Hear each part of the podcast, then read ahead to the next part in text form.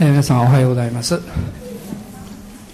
えー、大人の人の顔をご覧になってくださって喜んでいるか 疲れた顔してるか、えーまあ、皆さん喜んでおられますね、まあ、本当に気候も良くなりましてあのー、なんとなく嬉しい感じがします、えー、実はあの先週1週間ほとんど釜山におりましたので、えー、ことこちらのですねあの桜の花の満開を見逃すのかなと思ってたんですけどえー、プサンに初めて行きまして驚いたのは桜の木がものすごく多いんですね。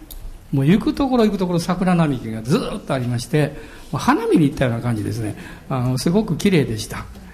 でそれがとても印象的で、まあ、私はプサンに行くのは全く初めてなんですけども、まあ、港町で、えー、もう高層ビルがものすごく建っておりまして、えー、何か雰囲気がこう穏やかな雰囲気でね、えー、特にあの魚が美味しいというかあの言いましたなと思いました。で皆様のあのお祈りを心から感謝しております、まあ、今回あの私と家内が火曜日に行きまして、え土曜日に帰ってきたんですけどあの8名のあのいい先生をはじめ兄弟姉妹たちが水曜日にあの行かれて帰りは一緒の飛行機であの帰ってきました。あのままあ大体別行動だったんですけどあの、まあ、集会には2回ほどあの来てくださいまして。で今回、まああのまあ、私はですね、まあ、純福音の2つの教会。一つはあのプサンの、えー、ソーミョン教会という教会なんですがそこで、えー、朝の、えーとまあ、セミナーのような、まあ、CPM のような集会ですね。であと夜の集会をしましてえー、それから向こうに行ってから一つ集会が入りましてあの開拓伝道をしている教会に行きました。あの本当に開拓なんですね。あのでもそこに熱心に家族的な人々が集まってこられて、まあ、夜遅くまであの祈りと、えー、それから、えー、賛美の時間を持ちました。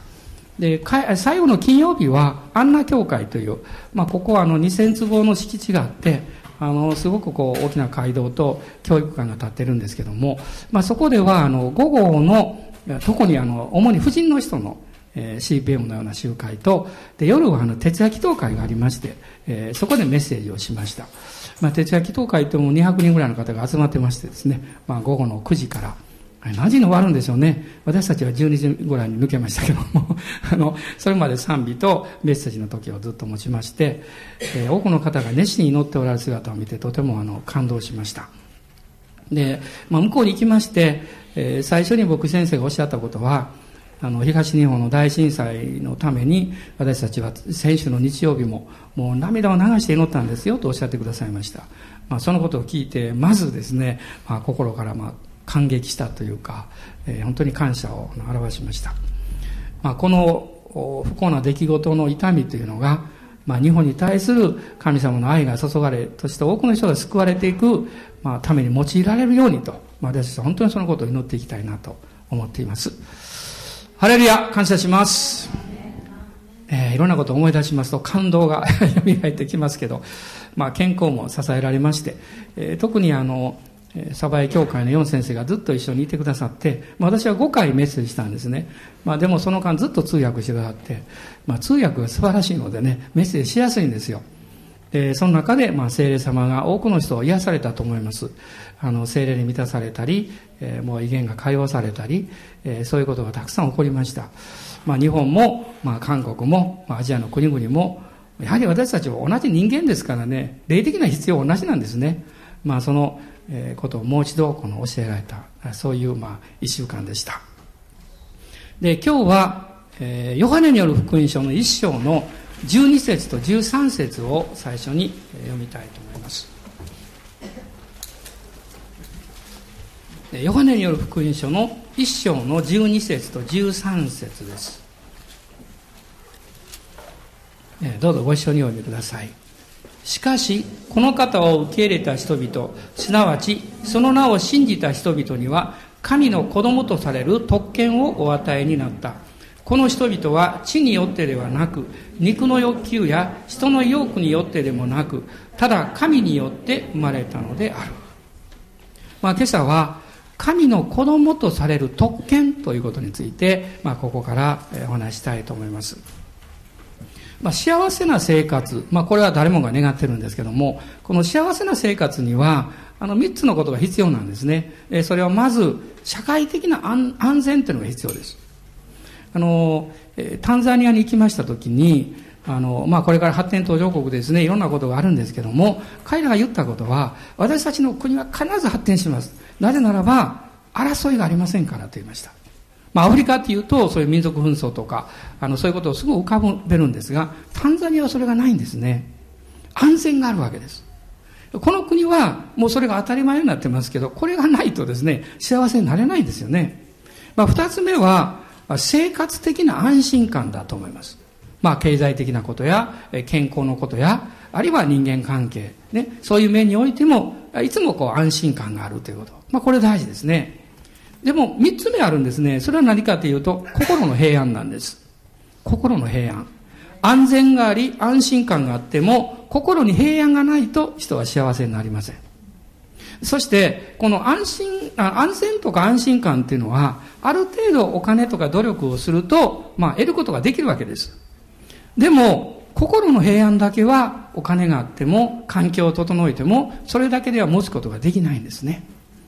まあ私よく冗談で言うんですけども、もしコンビニで平安という缶詰を売ったらよう売れるよなと言いました。みんなきっと毎日買いに来ると思うよって。で、それは外側から得ることができない。内側にこれ起こる問題なんですね。まあ私たちの毎日の生活というのは、いろんなこのことを経験していますから、そういうその心の悩みとか、深いところにある重荷とか、そういうものを預ける場所、よりどころというのがないと、心の平安を持つことができないわけです。そのよりどころと同時に、もう何か心のもっと深いところにある、まあ、安息というんですか。そういうものが必要です。えそして、聖書は、イエス様はそれらをくださるんだということを約束しています。あ皆さんご存知のこのピリピリというの手紙の4章の8節と、6節と7節には、こういう見言葉がありますね。何も思い煩わないで、あらゆる場合に感謝を持って捧げる祈りと願いによって、あなた方の願い事を神に知っていただきなさい。誠の神様を知らないと、この心の拠り所を持つことができないわけです。そして、こう書かれています。そうすれば、この神様を信じてその方に祈りと願いによってあなたの心の重荷を悩みを委ねるならば、そうすれば、人のすべての考えに勝る神の平安。私の考えというのは感情とかいろんな情報によってより動かされてしまうわけです。あ、経済的にどうしようかなとか仕事がうまくいくかなとか家族が病気になると心配します。こういう私の考え、それに勝る神の平安があなた方の心と思いをキリストイエスにあって守ってくれますと書かれています。ま、私はクリスチャンになって分かったことは、まずですね、クリスチャンになっても悩みとか問題というものはあるんだということです。皆さんどうでしょうか？いや、私クリスチャンになって何の問題もなくなりましたって大嘘つきだと思います。あるいはもう人間生活離れてるんだと思いますね。私たちが人間として生きるということは、クリスチャンであっても悩むことや問題はたくさんあるんです。でも、キリストの平安というのはその悩みが全部なくなって平安になるんじゃないんですよ。そう考えるんだったら、これは偽りです。皆さん、見事はよく見てください。ここにこう書いてます。人のすべての考えに勝る神の平安と書いてあるんです。つまり、イエス・キリストによって与えられる平安というのは、私たちが悩みがあったり問題があっても、その悩みや問題をもう包んでしまうような平安なんです。問題はあるんですけれども、問題によって悩まなくなるんです。悩みはあるんですけれども、変な言い方ですが、悩まなくなるんですね。神様が最善に導いてくださるという深い平安があるからです。深い安心感があるからですね。で、このクリスチャンになるというのですから、イエス様を信じて、そういう経験をしていくんですが、そのことを今日読みましたヨハネによる福音書の一章の十二節の中には、神の子供とされるという言葉で書かれています。神の子供とされる。神の子供になったら特権があるって。ね、皆さん、あの、子供の特権って何か知ってますか？その、子供っていうのはものすごく自由なんですね。でも皆さん、子供の自由というのは、何でも好きなことができる自由ということ意味じゃないんですよ。子供に好きなことをさせたらね、とんでもないことをやりますよ。危険なところ行きますしね。あもう泥遊びの中でもなかなか出てこないし、大変なことになります。子供にとっての一番の特権的な自由は何かっていうと、子供はどんな時でもお父さんがどんな人であってもそこに行くことができるんです。ね、例えば、大統領であっても、大統領の子供はいつでも大統領のとこ行くことできるんです。子供だから。これが特権なんです。つまり、私たちがイエス様を信じて、神の子供にされるということの特権というのは、私たちがどんなに大変な時でも、喜んでる時でも、悲しい時でも、辛い時でも、いつでも父なる神様のところに行くことができるということなんです。アーメン感謝します。これが実は特権なんですよ。ですから、神の子供にされるということは、このすごい特権をもらったことになります。13節には、このように神の子供になるためには、人々は地によってではないと書いてます。つまり、血筋によってではない。皆さん、神の国に孫はいないということをご存知でしょ？牧師が、牧師の子供が自動的にクリスチャンになるとすれば、それは孫です。ね。神の子の親の子供ですから。でも、神の国に孫はいないんです。みんな、それぞれイエス様を信じて、神の子になるんですね。ですから、血筋ではない、あるいは肉の欲求とか人の願い、意欲、いわゆる、まあ、クリスチャンになったら、なりたいからなるとかですね、クリスチャンになればこういう徳があるからなろうとか、そういうことになれないと書いてます。この13節の最後には、ただ、神によって生まれたのであると書かれています。あなたがイエス様を信じたときに、神様があなたを神の子というふうに生まれ変わらせてくださる。まあ、厳密に言いますと、精霊様が働いてくださって、あなたの霊が申請して、そして永遠の命を受けることができるわけです。で、この神の子供の特権というのはどういう特権なんでしょうかもう一度そのことを考えてみたいと思うんですが、神の子供にされた人には、その時から人生に三つの重要なものを経験していくようになります。三つのものが与えられます。少なくとも。一つは人生の平安です。この平安というのは、実はもっと私たちの心の深いところにある罪の許しと永遠の命によって与えられる平安です。まあ、一人の姉妹が私に尋ねられました。えー、心は悩む時に時々私お寺に行くんですって。そして、あの、静まってね、そして瞑想すると何か心がね、落ち着くんです。その、この平安とイエス様を信じる平安はどこが違うんですかと聞かれました。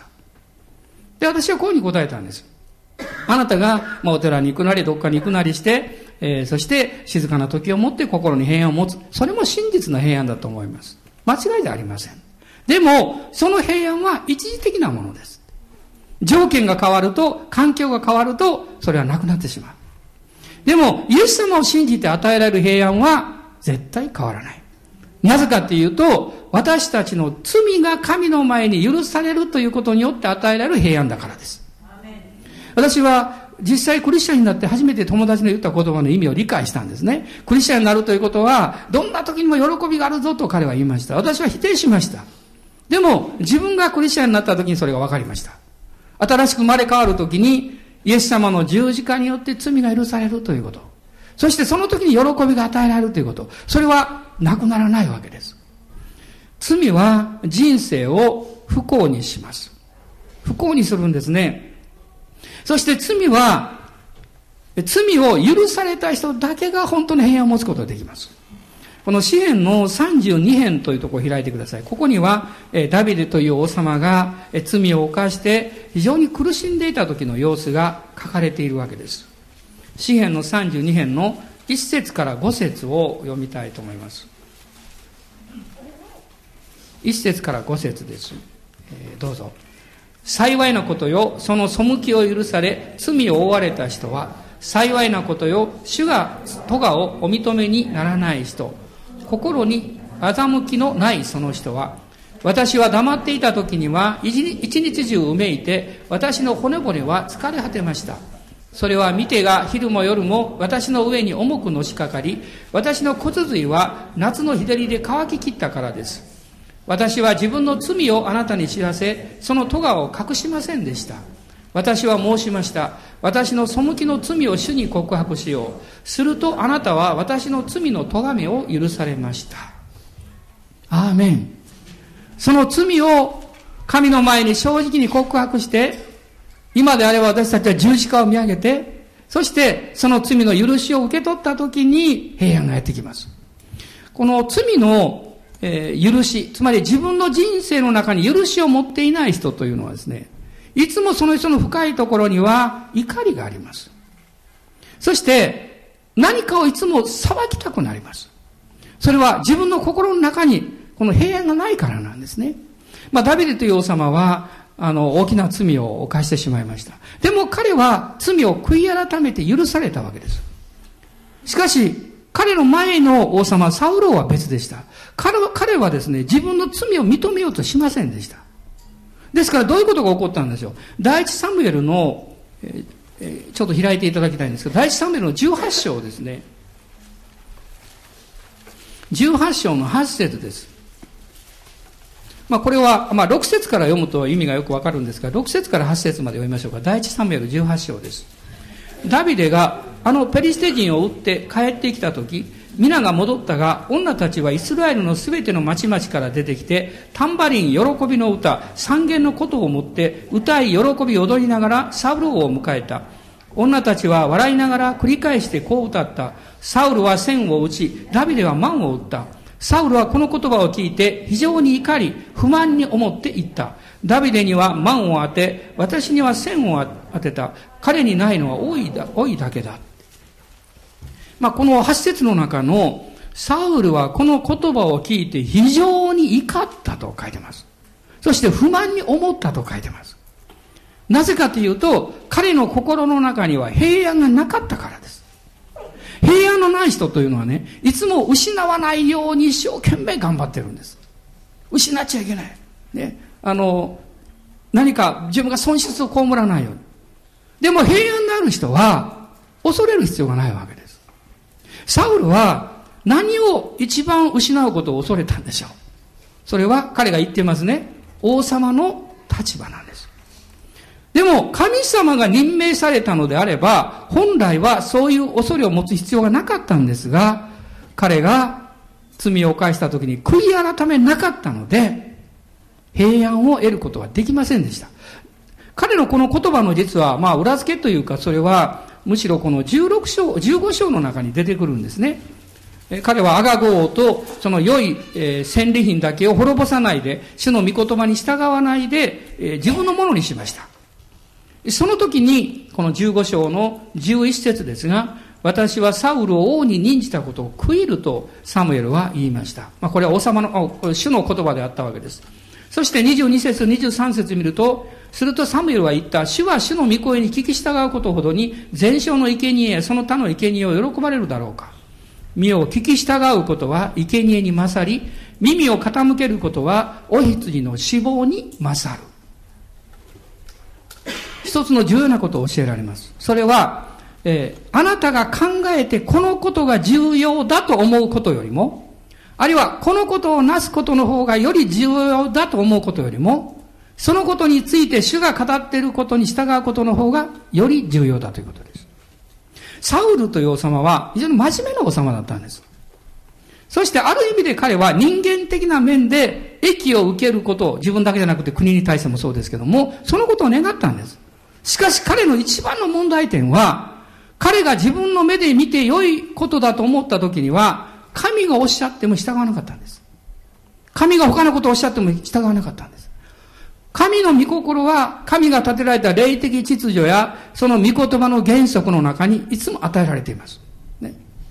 もしあなたがですね、あの、まだご両親と一緒に住んでいて、そしてあなたが何かやりたいことがあって、これはものすごく大事なことだと思ったとして、でもあなたのお父さんやお母さんが見て、いや、それは良くないよって、ね。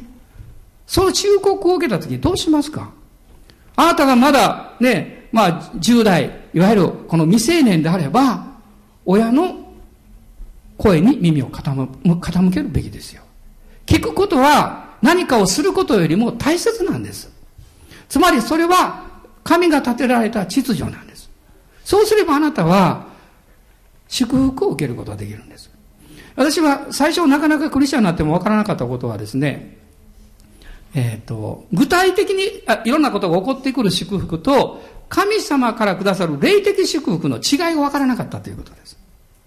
霊的祝福を失って何かをやることはできるんです。でも、何かがうまくいかなくっても、霊的祝福を受けることもできるんです。霊的祝福というのは、神が御言葉によって立てられた原則なんです。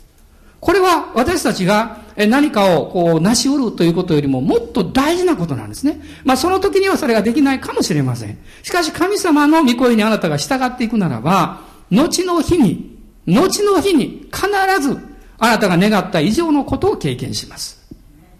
まあ、昨年10月に、まあ、初めて、まあ、皆様に支えられてタンザニアに行ってきましたけど、お明かしもしましたが、私は15年前にアフリカに行くつもりをしてました。でも、それはキャンセルしました。導きではないと感じたからです。そして忘れた頃に神様はですね、行くようにという、まあ、状況的に、えそういう状況が生まれて、今回行ったわけです。で私は、タンザニアに行って本当に思いました。まあ、15年前に行こうとした国は別の国だったんですけども、でも今回来れて本当に良かったと思いました。それは、心の深いところにすっごい平安があったからです。ですから、何を頼まれても、どういう集会であっても、どういう場所であっても、深い平安がありますから、何も恐れがありませんでした。神様が必ず祝福してくださるという確信があったからです。今回もそうです。何も恐れもありませんでした。まあ今回もたくさんの人と祈りましたよ。本当にたくさんの人が祈りました。聖霊様は力強く働かれました。でも、その中心にあったことは、私は主に導かれて、主に従ってここにいるんだから、私ができないことを神がせよとおっしゃるはずがないし、私ができないと思っても、主がなせとおっしゃるならば必ずできると信じることができたからです。えー、理屈っぽいですね。すいません、理屈っぽいこと言うのは好きだ。でも、何を言ってるかわかると思いますが。ね、この、ここで、サウル、サムエルがサウルに言ったように、従うことは生贄に勝るということなんです。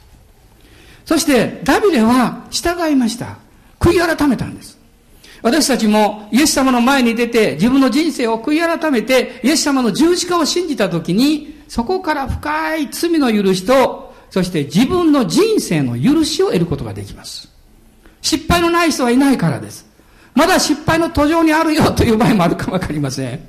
でも神様はあなたを許し、許し続けてくださいます。アーメンちょっと元気ないですね。もう、もう一度、アーメンアーメンもっと大きく？あ、久しぶりですから、もっと大きくそうですよ。隣の方にアーメンとおっしゃってください。人生の平安というのはですから、深いところにあるこの許しからやってきます。で、それは私たちの働きによっているわけではなくって、十字架を信じる恵みと信仰によって与えられるわけです。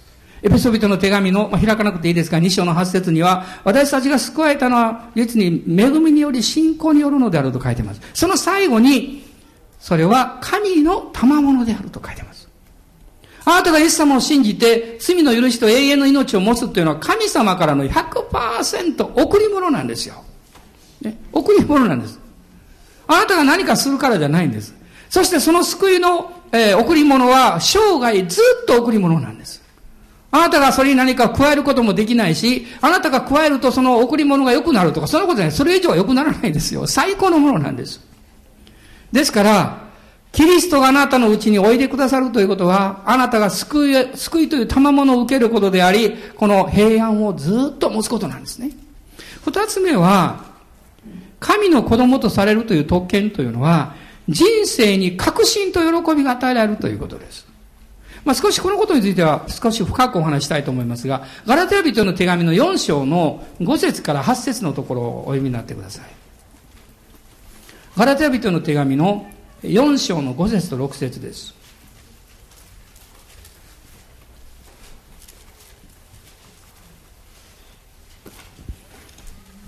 ガラテヤ書4章の5節と6節まあ、ロマ人の手紙の8章と、まあ、同じような内容のことが書かれているんですけれども、ご一緒にどうぞ。これは立法の下にあるものをあがない出すためで、その結果、私たちが子としての身分を受けるようになるためです。そしてあなた方は子であるゆえに、神はアバ父と呼ぶ御子の御霊を私たちの心に使わせてくださいました。もう一節読みましょう。ですからあなた方はもはや奴隷ではなく、子です。子ならば神による相続人です。と書かれています。この人生の確信と喜び、これは神の子としての立場から与えられるということです。実はあなたの持ってる立場が、その立場の内容に比例してあなたに確信を与えるんです。自信を与えるんです。その立場についての確信を持たないとあなたは自信を持つことはできないんです。私たちがイエス様を信じて神の子とされるということは、その立場を持って、その特権のゆえに、私たちは喜びと確信を持つことができるというわけです。あの、皆さんよくご存知な宝刀息子ですね。宝刀息子のところを開いていただけますか？ルカによる福音書の15章なんですが、この宝刀息子が、もうお父さんに、もう自分の財産の分け前をくださいって言って、そしてどっか行ってしまった。ね。で、何もかも使い果たして、もう食べるものもなくなってですね、もう死ななきゃいけない状態になった。その時に、この15章の17節に、しかし彼、我に帰った時彼はと書かれています。本心に立ち返った時と公約では書かれています。我に帰った時というのは何に気がついたんですか？彼はその後言ってます。父のところにはパンの有り余ってる雇い人が大勢いるではないか。それなのに私はここで飢え死にしそうだ。言ってます。でも、大事なことを彼は自身が告白しています。2回も言ってるんです。19節と21節です。一緒に読んでください。私、もう私はあなたの子と呼ばれる資格はありません。雇い人の一人にしてください。もう、もう一回言ってます。21節です。息子は言った。お父さん、私は天に対して罪を犯し、またあなたの前に罪を犯しました。もう私はあなたの子と呼ばれる資格はありません。彼は2回ですね。私はもう子供と呼ばれる資格はありません。あなたの子と呼ばれる資格はありませんと言ってます。つまり彼が我に帰った時に何に気がついたかっていうと、彼が素晴らしいお父さんの息子であったという立場に気がついたんです。このことなんです。皆さんあなたがイエス様を信じて神の子とされるときに、その立場がいかに素晴らしいかということです。先ほど読みましたところにも書いてありました。あなたは子です。ですから、神の相続人ですと書かれています。その立場を信仰によって受け取ることができた人は、その立場の権利、特権に従って、いつでも求め得ることができるんです。お兄さんは残念ながら、その立場に気がつかなかったんですよ。この宝刀息子のお兄さんね。だから、宝刀息子、まあ、いわゆる弟が帰ってきた時に、もう彼は、お父さんが大切に、もうお祝いをしたもんだから腹を立ててですね、28節見ると、兄は怒って家に入ろうともしなかった。ね。そして、私は戒めを一度も破ったことないのに、友達が来てもね、小ヤギ一匹くださったことがないじゃないですかって言うんです。皆さん、彼は兄です。お父さんは、弟と兄に財産の分け前を、こう、区別しました。この聖書の時代では、イスラエルでは長男は、後の子供の弟たちの2倍の分け物、分け前をもらうんですよ。だからお兄さんはすでに3分の2をもらってたんですよ。弟は3分の1だけもらったんですよ。その3分の2をもらったことも彼は全然気がついていない。理解していないんです、つまり。そしてもっと大事なことはお父さんが言ってるんです。お前はいつも私と一緒にいる。私のものは全部お前のものだ。だからあなたは長男であり、立場があるじゃないかと言ってるんです。私たちは、このことにもっと気がつかなきゃいけないと思います。もう一人の人の人物のお話をしたいんです。あの有名なヤベツという人です。第一歴代史の4章の9節と10節にこのヤベツのことが出てきます。歴代史第一の4章の9節と10節です。ヤベツというのは悲しみを作るものという意味を持っています。しかし彼は、神に呼ばわったんですね。私を大いに祝福し、私の地境を広げてくださいますように。この彼の信仰の根拠はどこにあるんでしょう？彼の信仰の根拠はどこにあるんでしょう？9節に書かれています。ヤベツは彼の兄弟たちよりも重んじられたと書かれています。この重んじられたという意味は、下に注釈があります。頭であったと書かれています。彼はユダ族ののですね、一員でした。そして彼は兄弟たちの中の頭でした。つまり彼はその立場に気がついたんです。皆さんが長長女であり長男であるとして、下に弟、妹たちがたくさんいるとしますと、多分皆さんは自分のことだけではなく弟や妹たちのための一生懸命いろんな助けをしてきたと思います。ね、ある人はもう年の差がすごくあって、えあなたが働いて、え弟や妹たちが学校に行く助けをしたり、そういうことをなさったことがあるんじゃないでしょうか。あなたはその時にこう思うでしょう。私は、この自分のためだけではなくって、この立場のゆえにもっと祝福される必要があるんだって。ね、立場というものは非常に重要なんです。ヤベツは自分の立場を理解したんです。ですから、私の名前が悲しみを作るものというそういう名前であったとしても、私はこの立場のゆえに、主に叫ぶことができる。神様私を大いに祝福してください。皆さん、私たちの呼ばわりましょう。一緒におっしゃってください。神様は私を大いに祝福してください。あなた、ちっちゃ、ちっちゃくしか言いませんでしたね。はい。まあ、大きく言いましょう。神様は私を大いに祝福してください。なぜならあなたは神の子という立場があるからです。ヤベツはですから、もう一度この9節を、えー、10節を見ていただきたいんです。ヤベツはイスラエルの神に呼ばわったと書いてます。その立場を信じて呼ばわった。先ほどのガラテヤ人の手紙を思い出してください。あるいはロマ書の8章を思い出してください。私たちは御霊によってアバ父と呼ばわるんです。わかりますか？これは重要なことなんですよ。私たちがアバ父という時に、私は父なる神様の子であるという立場を信じているからなんです。その時に、私がどうであろうが、能力があってもなくっても、もうこの、まあ、霊的に恵まれていようが恵まれていなくても関係なく、その立場のゆえに、神は答えてくださいます。これは霊的な原則なんです。ローマ人の手紙の8章の15節から17節今私が申し上げたことが書かれてるんですけども、もう一度読んでみたいと思います。ローマ書の8章の15節と16節です。あ、17節までです。15節から。はい。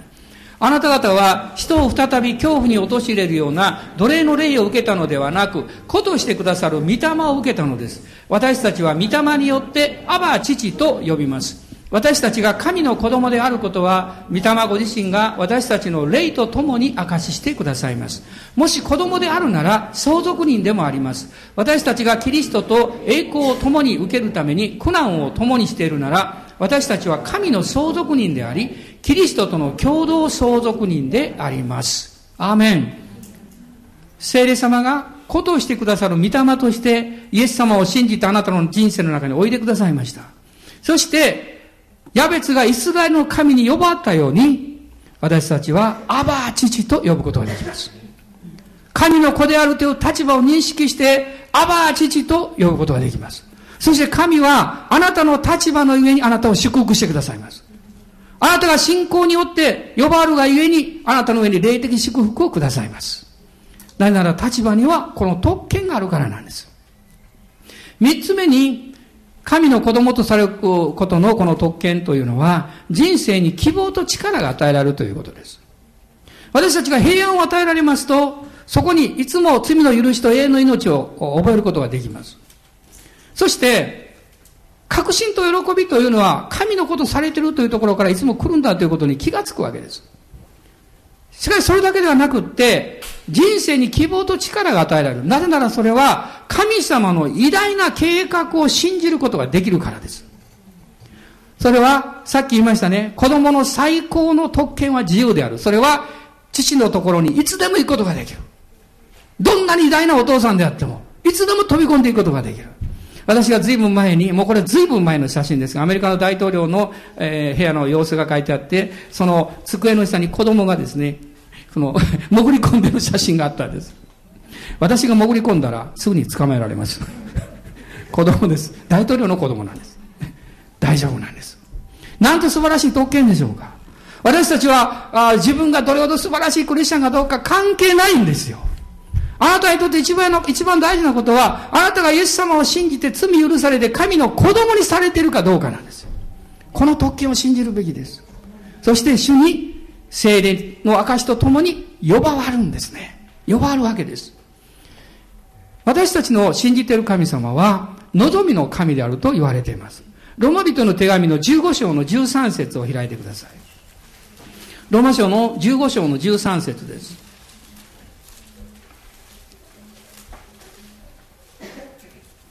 15章の13節ご一緒にどうぞ。どうか望みの神があなた方を信仰による全ての喜びと平和をもって満たし、精霊の力によって望みに溢れさせてくださいますように。面白い表現ですね。望みの神が望みに溢れさせてくださいますように。もう少し分かりやすく考えると、どんなに悩みがあっても問題があっても、その悩みや問題を包んでしまうほどの希望がいつも満ち溢れるようにということですよ。偉大な信仰の器というのは、大きな問題を好むんです。まあ、私はあまり好みませんけど。チャレンジするんですね。そして、その大きな問題を超えるほどの、えー、信仰と希望を彼らは持つんです。それはどこから来るんでしょう？それは、精霊の力によってと書かれています。精霊に満たされてです。精霊に満たされるときに、自分の能力や限界ではなく、神が導いておられるであろう計画と導きを信じるんです。イザヤ書の50、えーえー、間違ったらいけないんで言いま言いません。その 47章だったから。ね、そこに書いてるでしょ神様はあなたに益になることを教え、あなたの歩むべき道にあなたを導く。つまり私たちが神様の御心の道に導かれていけば、そこには必ず祝福があるんです。なぜなら神様は良い方であるからです。まあ今回何度もいくつかの感動があったんですけれども、その一つのことを明かしたいと思うんですが、えー、最初の、えー、夜の集会の時に、えー、ワーシップからなかなかメッセージに移る、移り、移りませんでした。もうちょっとワーシップしましょうって言うから、どうしたのかなと思ったら待っておられたんですね。そのプサンに、えー、甲州から一人の姉妹が、えー、何人かを連れてくる予定だったんです。そして、えー、まあ遅れたんですけど途中から来られたんです。5時間かけてきました。夜の集会に。そして私はどうして来るのかなと思ってたんです。子供たちだったんです。一人の姉妹がたくさんの子供たちを車に乗せて連れてきたんです。そして私は一人一人祈りました。そして祈りながら思ったのは、あれ？インターナショナルやなと思ったんです。ね。実はモンゴルの子供、ロシアの子供、えー、中央アジアの子供たち、そういういろんな子供たちがいるんです。私はその集会が終わってから初めてそのことを聞いたんです。実は、その方は日本にも住んでいらっしゃったことがあるんですね。日本語もできるんです。彼女はですね、まあ韓国に、まあ、えー、外国で結婚されて戻ってきて、韓国で再婚された時にその子供さんを引き取ることができなくなった。その子供たちを引き取って養って教育しておられる。ですから、その外国ので生まれた子供たちなんです。今、神様の恵みによって、えー、小さいこの学校としての認定を受けたんだそうです。そして私が本当に、あの、そういうふうに感じなかった理由はですね、その子供たちがものすごく優しくって可愛い子供たちだったんですよ。皆さん、仮にね、親に捨てられたとか、厳しい経験をね、辛い、もういじめにあったとか、虐待を受けたという子供たちがあんな平安な顔してるはずがないんですよ。私はその時思いました。この子供たちは、今本当の自分のお父さんお母さんと一緒に住めないけども、その、おおお母さんの代わりをしてくださってる方のを通して神様の愛を十分に受けて、本当に内側に、喜びを経験してるんだなと思いました。ものすごく可愛いんですよ。連れて帰りたかったぐらい可愛いですよ。もうこれ嘘じゃないですよ。本当に可愛い子供たちなんです。そして私一人一人祝福しました。小さい子供いました。で、終わってから、えまた子供たちが来ました。そして一人の女の子は私言いました。多分、えー、小学校上級か中学の初めぐらいでしょう。可愛い女の子です。彼女はこう言いました。私は映画スターになりたいんですって言いました。映画スターになって、そしてたくさんの人にイエス様の証しをしたいって。まあ韓国にはそういう方もおられますからね。もう一次試験にパスしたって。だから次通れるように祈ってほしいって。そういうことだったんです。ね。で、私は彼女に言いました。祈ってあげるよって。でも一つ約束してねって言いました。あなたは映画スターになったら必ずサインちょうだいねって言いました。彼女にこと笑ってましたけど。そして手を置いて祝福しました。もう本当に人間的に見ると孤独で、えー、辛い状況の中にいた子供たちです。でも、イエス様と出会って、そして精霊に満たされて、希望が与えられて、大きなビジョンを持ってるんですよ。大きな神様を信じたからです。彼らのお父さんは偉大な父なる神であるということを知ってるからです。自分のこの世における立場や現実がどうであっても関係なく、この父なる神様のところの懐に飛び込んでいって、お父さんって、ね、私の上にあるあなたの計画を実現させてください。私を通して偉大なことを行ってください。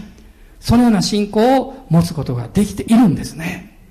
神様は今日もあなたにこの希望と力を与えようとしていらっしゃいます。私たちは信じることできます。ないならば、神様は良い方ですから。良い方ですから。今皆さん大きな声で詩篇の103編の1節から5節を一緒に読みたいと思うんです。詩篇の103編の1節から5節です。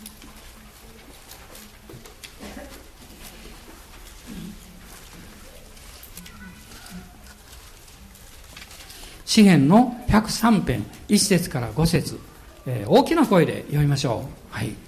我が魂よ、主を褒めたたえよ。私のうちにあるすべてのものよ、聖なる皆を褒めたたえよ。我が魂よ、主を褒めたたえよ。主のよくしてくださったことを何一つ忘れるな。主はあなたのすべての咎を許し、あなたのすべての病を癒し、あなたの命を穴からあがない。あなたに恵みと憐れみとの冠をかぶらせ、あなたの一生を良いもので満たされる。あなたの若さはわしのように新しくなる。アーメン。どうぞ立ち上がってください。そしてこの五節の前半の言葉をもう暗唱して言いたいと思います。どうぞ皆さん立ち上がってください。こういうふうに入れ替えましょう。私の一生を良いもので満たされる。そのように告白しましょう。私の一生を良いもので満たされる。アーメン。なぜならあなたは神の子であるからです。そして父なる神様は偉大なこのお方の懐に今日も飛び込むことができるからです。アバー父と呼びましょう。アバー父とこのお方のところに行って呼びましょう。ハレルヤ、ハレルヤ。おー、ハレルヤ。今しばらく自由に主をあがめましょう。ハレルヤ。小さな思いから解放されましょう。大きく信じましょう。そしてあなたの人生を祝福しましょう。主は私の人生を良いもので満たされる。そのことを告白しましょう。あなたの前にある問題や山が大きければ大きいほど喜びを持ってこの山を越える力を主がくださると信じましょう。おー、ハレルヤ。オラララスカンバララシャラバララスグローリア。オーリハンダララスクローリア。どうぞ今自由に乗ってください。威厳で乗られても構いません。主をあがめましょう。ハレルヤ、ハレルヤ、ハレルヤ。オーラバがシャンバラララスクローリア。今朝山によって打ちのめされてる方はいないでしょうか。問題によって心が本当にしおれてる方はいないでしょうか。あなたはこうなんですよ。神の子供なんですよ。この特権を信じましょう。アバー父と叫びましょう。あのヤベツはイスラエルの神に叫んだんです。私たちはアバー父と叫ぶんです。オーラがシャンダララスカラバラララスローリア。オーハレルヤ。主は私の人生を一生良いもので満たされる。おおハレルヤ。あなたとの恵みと慈しみは私を追ってくるでしょう。支援の23編に書かれています。おおハレルヤ。ハレルヤ。感謝します。おおハレルヤ。オーララスカンバララシャラララスクローリア。あなたの人生から恐れが逃げ去っていきます。疑いが逃げ去っていきます。臆病や躊躇する思いが逃げ去っていきます。あなたはこの教会の中だけではなく社会において会社において学校においてあなたの持ち場においてこの自信を持って希望を持ってあなたは社会の中で働くことができます。勝利を得ることができます。なぜならあなたはどんな時でも世の中の人ができないアバー父と呼ぶことができるからです。ハレルヤ。オーラがシャンバララスカラララシャラバラララスクローリア。インダラララスカラバララシャラララスカバララサンドーリア。おーハレルヤハレルヤおーハレルヤ韓国でも精霊に満たされた人が笑ってましたよ。本当に主に満たされて笑ってましたね。同じなんですね。神様の恵みが来るときにそこにはキリストの十字架の勝利があります。大胆に宣言しましょう。おーハレルヤあなたの職場の同僚たちあなたが抱えている大きな大きな問題を祝福しましょう。逃げないで祝福しましょう。おーハレルヤ。イエス様は群衆の真ん中を通っていかれました。イスラエルの民は航海のど真ん中を通っていきました。ヨルダン川をイスラエルの民は真ん中を通っていきました。私たちも問題の真ん中を通っていきます。主が道を開いてくださるからです。主の真実が共にあるからです。ハレルヤ感謝します。主を褒めたたえます。主を褒めたたえます。オーラがシャラララサンバラララスクロールアーメン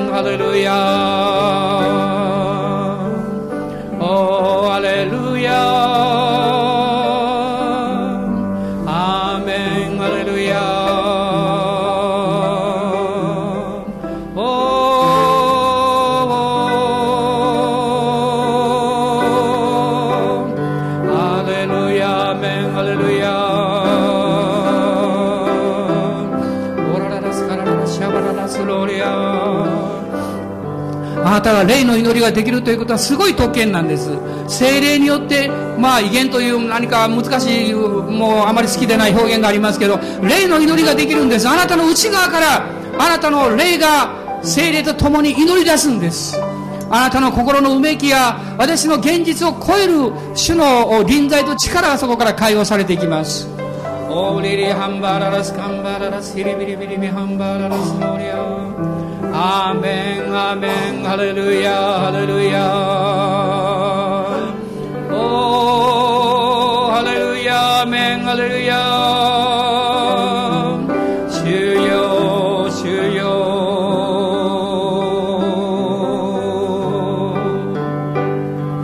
私の心の中にはあの子供たちの姿はもう深く深く焼き付いています。彼は5時間車に揺られて夜の集会に来たんです。そして集会が終わると5時間かけて帰ったんです。神様がその子供たちの一人一人の祈りに応えられないはずがないと信じています。主を愛する者にご自身に向かって心を注ぎ出そうとする者に主が恩命を止めていらっしゃる。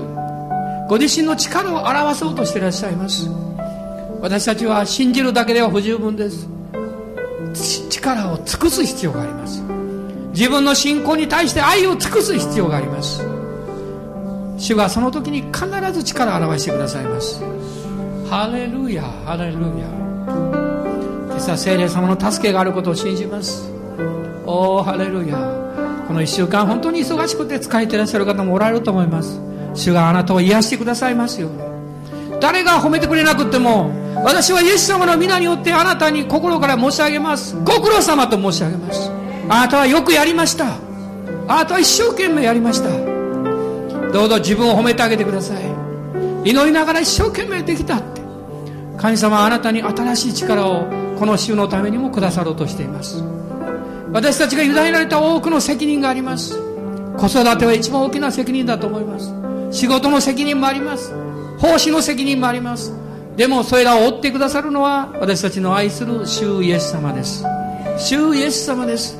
あなたの荷を主に委ねよう主があなたを支えられる。ハレルヤハレルヤ。オーラがシャンバララスカラバララスクローリア。ハレルヤ。ハレルヤ。Hallelujah.